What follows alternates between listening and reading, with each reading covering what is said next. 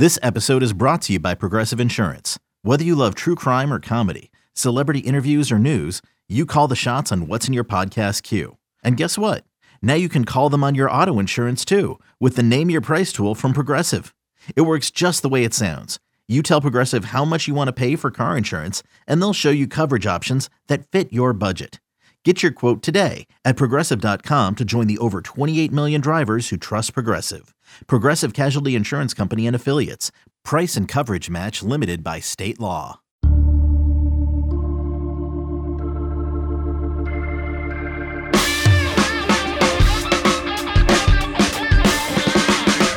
It is Thursday, March 17th, and you're listening to the 24 7 Sports Football Recruiting Podcast. My name is Blair Angulo. Thank you so much for tuning in. I hope everyone's enjoying the beginning of March Madness, the first slate of games this Thursday. I've got national recruiting editor Brandon Huffman on the line to break down some Pac 12 storylines in college football recruiting as we head into the spring. We've been working our way from east to west uh, along those Power Five conferences. And Huff, some would say we're saving the best for last. Absolutely. And, you know, while we're at it, considering that the West Coast is the premier basketball region in the country, and we're all part of the CBS family, Lance, play that beautiful intro music.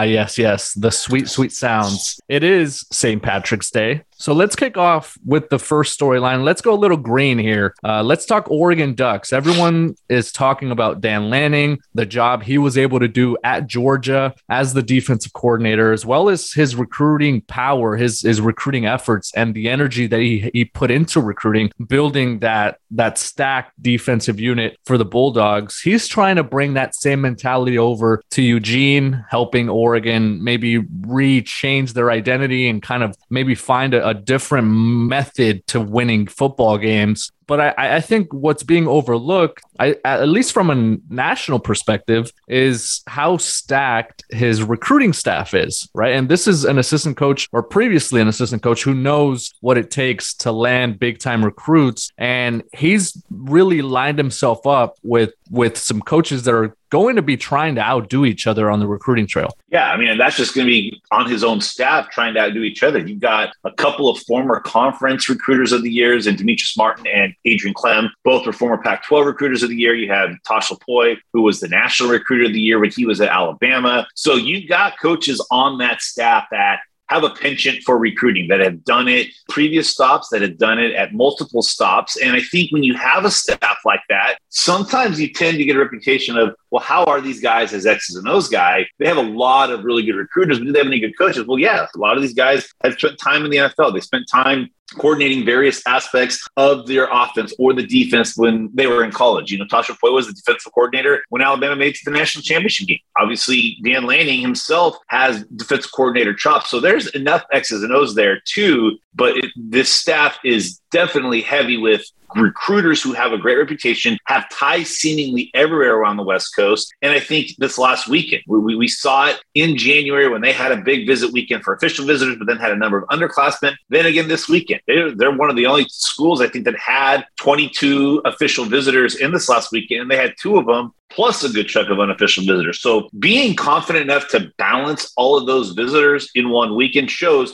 you got a, a, staff that can recruit. Oregon with one early commitment so far in the 2023 class from Cole Martin. He's a four star corner from the state of Arizona and the son of defensive backs coach Demetrius Martin. Uh, you know, obviously he's trying to kind of recruit prospects uh, to go alongside him. And for him to be the first player to join the Ducks recruiting class was, was a big thing for him. Think what I'm going to be interested to see is how aggressive Oregon is in trying to lock in commitments this summer, uh, heading into the, the season, trying to lock up uh, some prospects. Uh, I think Lanning has uh, a, way of being able to recruit from a position of power and saying, hey, listen, look at what I just did at Georgia, and you want to join this before things fill up. And that's been kind of a, a problem for Oregon in previous classes. I feel like they've been filling up classes maybe a little too early, maybe waiting a little bit too long on some some other prospects. Um, I, I think that's going to be the interesting part to see how they are able to juggle different position groups and know and address certain needs uh, on that on that recruiting class. I think it's going to be very pivotal. Obviously, that first class is always a big one for any head coach. Let's move on from that first year head coach to the next one. That would be Lincoln Riley at USC, another storyline to monitor in the Pac 12 heading into the spring. And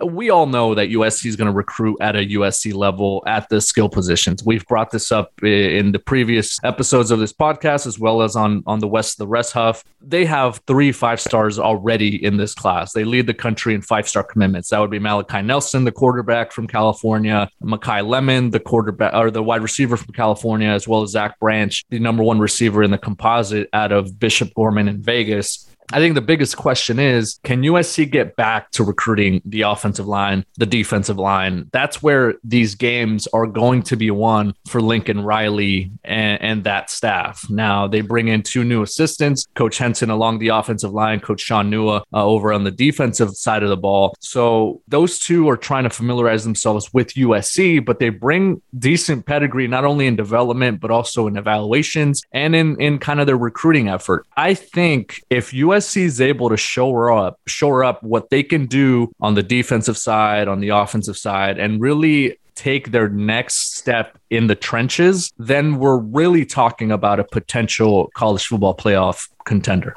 I think one of the, the most overlooked aspects of what USC has done from a, a, staff standpoint is you have a good chunk of those coaches that have been with Lincoln Riley at Oklahoma. But let's not ignore what Josh Henson did as a recruiter at Texas A&M. I mean, you look at Texas A&M's offensive line class; they've got three or four really good guys in this class that Henson himself was pretty much responsible for. Whether it was getting, you know, the the early commitment from Hunter Earp, uh, obviously Mark Nabou out of Seattle, that they were able to to flip from Washington and to get him. USC was actually right in the mix for him as well. Prior to Henson's departure, Kam Dewberry, you know, a big part of the reason that he picked Texas A&M early on was because of Josh Henson. So from a recruiting standpoint, Henson had his fingerprints heavily on the number one rated class in college football history, at least according to the 24-7 rankings. I know the defensive line gets all the attention at Texas A&M, but let's not ignore what Josh Henson did. So now you bring Josh Henson to the West Coast, and you bring him to a staff where maybe he's a bit of an outsider with a lot of that Oklahoma flavor on the offensive side of the ball, but where he's going to fit in and mesh very nicely is his ability to recruit. And it wasn't just in the state of Texas. Uh,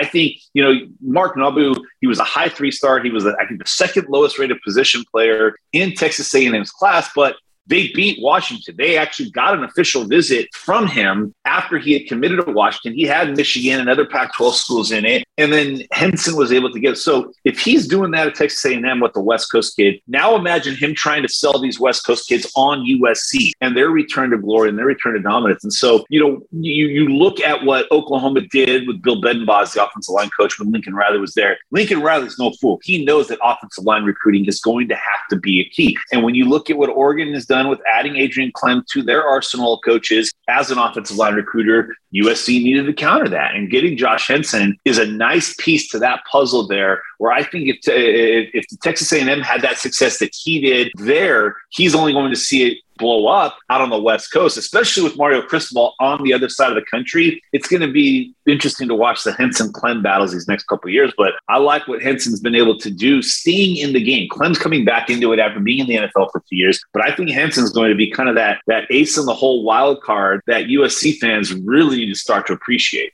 Yeah, and, and I think having ties throughout the, the country uh, with both Henson and Nua along the trenches. Is going to be very pivotal because, as we know, Huff, offensive linemen, defensive linemen, they don't grow out on trees out here on the West Coast. We don't really have a lot of trees in certain places, but uh, they don't even i mean it's it's really tough to find that generational five star offensive lineman i mean they only come around every few years uh, out west. So programs like usc have to go out to other parts of the country and it's going to be pivotal for them to be able to do that in this class and possibly beyond as as they continue to build uh, some success there in Los Angeles. After the break, we're going to discuss the next couple storylines in the Pac-12 heading into the spring. You're listening to the 24/7 Sports Football Recruiting Podcast. Okay, picture this: it's Friday afternoon when a thought hits you. I can spend another weekend doing the same old whatever, or I can hop into my all-new Hyundai Santa Fe and hit the road.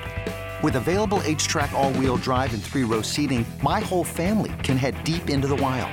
Conquer the weekend in the all-new Hyundai Santa Fe. Visit HyundaiUSA.com or call 562 for more details. Hyundai, there's joy in every journey. It's Kaley Cuoco for Priceline. Ready to go to your happy place for a happy price? Well, why didn't you say so? Just download the Priceline app right now and save up to 60% on hotels. So whether it's Cousin Kevin's Kazoo concert in Kansas City, go Kevin, or Becky's Bachelorette Bash in Bermuda, you never have to miss a trip ever again. So download the Priceline app today. Your savings are waiting Go to your happy place for a happy price. Go to your happy price, Priceline.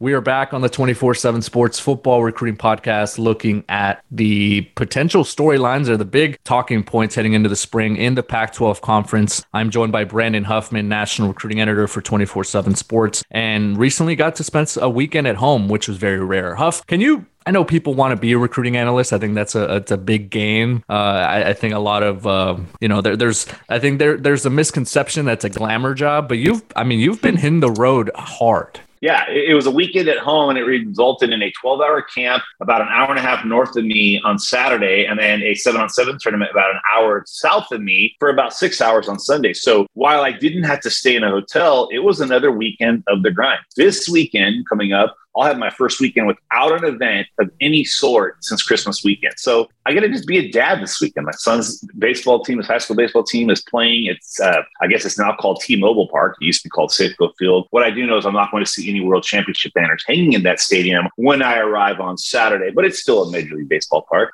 But yeah, it's a grind. I mean. It, people say, "Oh, you must have some downtime now the season's over." No, no, no, no, no. The downtime is the season because there aren't any events to go to. They're just high school games. It's a trust me. I may look all great and like I have it all together and I'm in great shape and just look like I'm handling the grind, but trust me, folks, it is not for the weak. Yeah, very cool. Uh, T-Mobile Park, a great ballpark, and I'm sure your son's going to enjoy being able to play in that in that stadium. I, I got a chance to play at a Dodger Stadium a few years ago, and that was eye opening just how massive it is. Uh, so he's a high school player. It's going to be fun to to kind of see that. I, I, hope I'm able to see maybe some video of uh, you know a couple couple dingers out there from from young from young Huff. Let's move on to the next topic. let's let's talk uh, a little bit of Utah Huff. They are coming off of the the Pac-12 championship. They're coming off of a, uh, an appearance in the Rose Bowl where they actually showed really well against Ohio State. That was uh, maybe one of the most exciting Rose Bowls that I could remember in the last decade or so. Um, and they, I mean, it was neck and neck there, and they, they had a really good chance to to pull that game off. Now you look at maybe the kind of the effect that you see in recruiting, right? The whether or not they're going to be rewarded, whether they're able to get into some living rooms that maybe they weren't able to get to coming off of that first appearance in Pasadena, coming off the Pac-12 championship. They got a little hardware there. Obviously, there's stability with Kyle Whittingham at the top, but obviously Morgan Morgan Scalley's been rumored to be the head coach in waiting for such a long time. So I, I think we already know the identity of that program. We know uh, the brand that they produce. Now I'm curious to see how recruiting changes for the Utes. It, every year, it seems like they are able to be a little bit selective or a little bit more methodical than other programs in terms of extending offers, in terms of taking commitments, uh, having official visitors on campus. They always wait until closer to that early signing period to really close the deal on a lot of recruits. Now, does does it a change coming off of a of a really successful 2021? Do they maybe add a different dimension to their formula and try to lock in a couple big time commitments early on in the cycle? That's one thing I'm really curious about with the Utes heading into the spring. You know, if you look at Utah, I think this is everything that they built for. When they joined the Pac 12 in 2011, this was the moment that they've been waiting for that opportunity to play at the Rose Bowl. Yes, they were the first BCS buster for a non BCS conference school when they went to the Fiesta Bowl after the 04 season. Then they went to the Sugar Bowl and beat Alabama. But it wasn't until they won the Pac 12 south, what was it, 2018, where people started to take Utah kind of seriously on a national scale. Then in 2019, they were in the playoff mix all the way until the very last weekend of the regular season when they played Oregon, the Pac 12 championship game, ultimately lost, and Oregon went on to the Rose Bowl, which they won. Then Utah had to wait for the, the kind of topsy turvy 2020 season. Then 2021, it gets off to a bad start, and it ends with them, you know, tied in the Rose Bowl with two minutes left in the game that they had been playing for for 10, 11 years. That right there was the culmination of what Kyle Whittingham has built at Utah.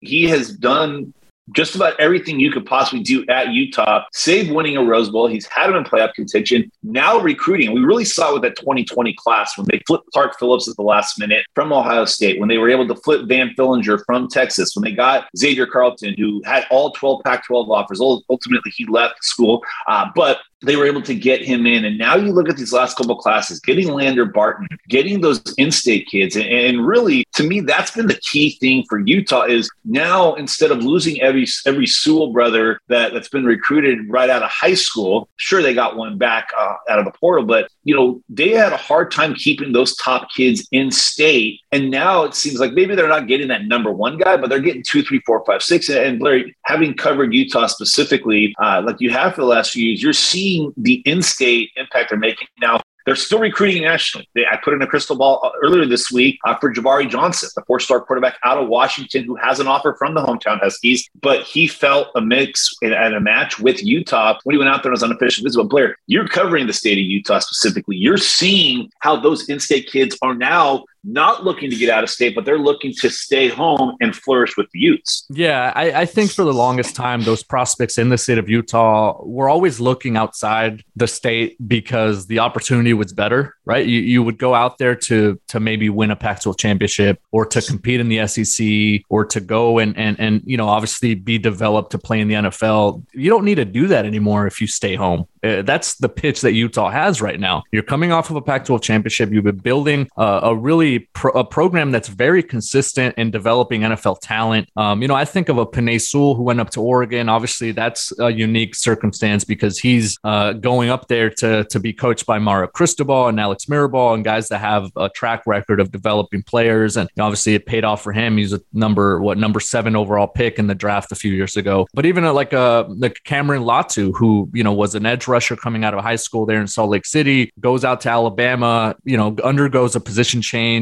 He's now a tight end, you know, catching touchdown passes during the college, you know, football national championship game. Like that, that was the example in the past. Now we're seeing Utah kind of flip the tables and really focus on locking up those prospects, locking it, locking in those players. And when you're competing against the likes of BYU, who by the way is now going to be in the in the Big 12, and you don't have that Power Five, uh, you know, recruiting pitch to to hang over their head in, in, in those recruiting battles in state, they are, I think, putting that into hyperdrive and really emphasizing the need to keep some of those top talented prospects home. I have a couple uh, early crystal ball picks in the state of Utah, Hunter Clegg and Smith Snowden. I like where the Utes sit for both of them, um, anticipating that they will make the decisions heading into the season. So, uh, you know, possibly Utah could have a little bit of momentum heading into the 2020 campaign. Let's move on to Washington Huff, uh, your neck of the woods. Kalen DeBoer comes in from Fresno State. And for the longest time, I think we've wondered, you and I, what the approach would be. Uh, how many resources do you put out there for regional recruiting? Uh, how much effort do you put in with the local high schools and locking up uh, the state of Washington? That's been a big, big point of emphasis for these other coaches that po- you know possibly couldn't do it. I know Jimmy Lake tried at times, but was criticized, I think rightfully so, for not being able to really connect with the local recruit. What do you sense that Kalen DeBoer will try to do this spring?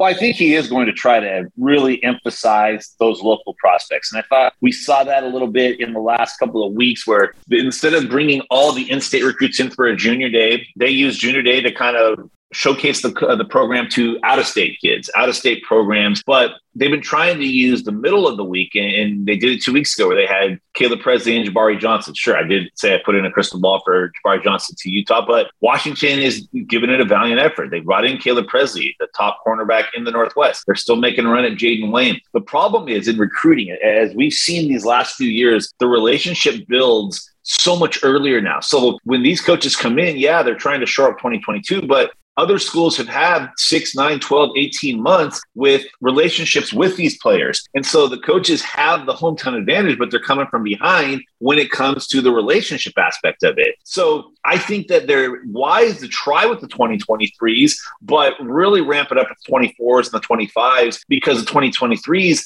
they have been taking trips all over the country since the dead period ended last June. And at that point, this staff was still at Fresno State, or a good chunk of that staff was still at Fresno State. So they're they're balancing it by still making an effort at the 2023s, but also knowing they are playing catch up in a lot of it. So you've got to make those moments more one-on-one appropriate. Make them more of the hey, you don't we don't want it to be 150 guys here in a big show. We want it to be you your family and our coaching staff to tell you why this is the best place for you. And I think, you know, Washington fans, a little bit, there was a little bit of panic this week when the, the crystal ball went in for Johnson, even though he got an offer from DeBoer's staff. But uh, again, remember, Utah offered Johnson a year and a half ago, almost two years ago. He's had that relationship with Andy Ludwig since the fall of 2020, instead of since with Ryan Grubb since January of this year. So that's where the relationship part is key. But I think Washington is smart in building those relationships so in future classes that doesn't become an issue. I think they're going to be fine. I think, you know, having had the junior day in January, having had multiple visitors come up the previous two weekends, they're building some momentum. But I think it's going to take that first in state recruit. And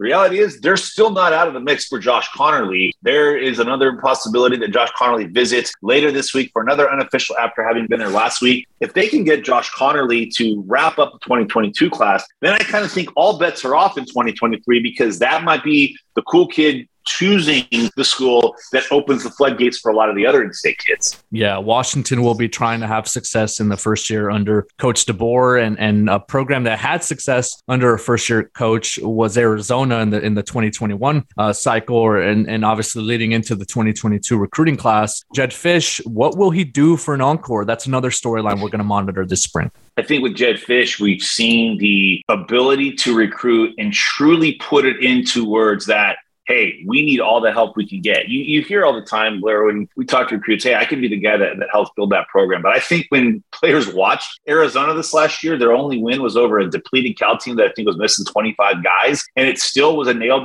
biter. I think a lot of recruits say, oh my gosh, he's not joking and he's not lying when he says I could come in and play early. And I think that's why their class did so well. But now it's year two. Okay, now you got to start showing some signs of life and continue that. And is there a concern that you signed so much talent in the previous class that other guys are going to say, hey, you might there might be a little bit of a traffic jam at that position, but for having a one-win season, I think what Arizona did was nothing short of miraculous. And to flip T Mac at the last minute to Tory McMillan was obviously huge for Arizona, and I think it, it legitimized legitimizes and validates Jedd Fisch's approach. But uh, again, you know, and, and we've seen this, we talked about this before with Arizona a lot of players leave the state. But a lot of those players don't stay in state, but I think that they've had in the last year and a half since Fisch took over, somewhere of you know nearly double digits players that were from Arizona, went to other schools, and then transferred back in the portal. You talk to the kids in Arizona. Can Arizona keep those kids instead of having to get them on the rebound? Yeah, and a lot of them have been going out to campus and taking visits, and uh, they that staff is doing a phenomenal job of targeting the in-state prospects. Matthew Klopfenstein, a four-star tight end, was out there earlier this week. He told me he loved it. He loves the energy. He loves kind of the environment that they're building there, and obviously he he emphasized that the the program has a lot of work to do, but obviously it's it's a big thing uh, for for them just to know, hey, you know, you can come in and help us and be a hometown hero. So Arizona's going to be one to watch for sure this spring. A lot of other stuff to to monitor over at 247sports.com as we cover the latest recruiting news on your favorite college football team. You could also catch me and Huff over on West of the Rest podcast every Monday here on this podcast feed. A lot to watch, Huff. I know you're not going to be on the road. I know you're not going to be at an event, um, you know, the field formerly known as Safeco Field this weekend, but a lot to, to watch. Spring training, you got the NCAA tournament. It's going to be a lot of fun to, you know, kind of track and monitor all this stuff better been a better time of year to have normalcy than 2022 with real NCAA tournament games and real spring training games with fans. And you can track all the recruiting news, like I said, on your favorite college football team over at 247sports.com. For Brandon Huffman and our producer, Lance Glenn, I am Blair Angulo. Thank you so much for listening to this edition of the 24 7 Sports Football Recruiting Podcast.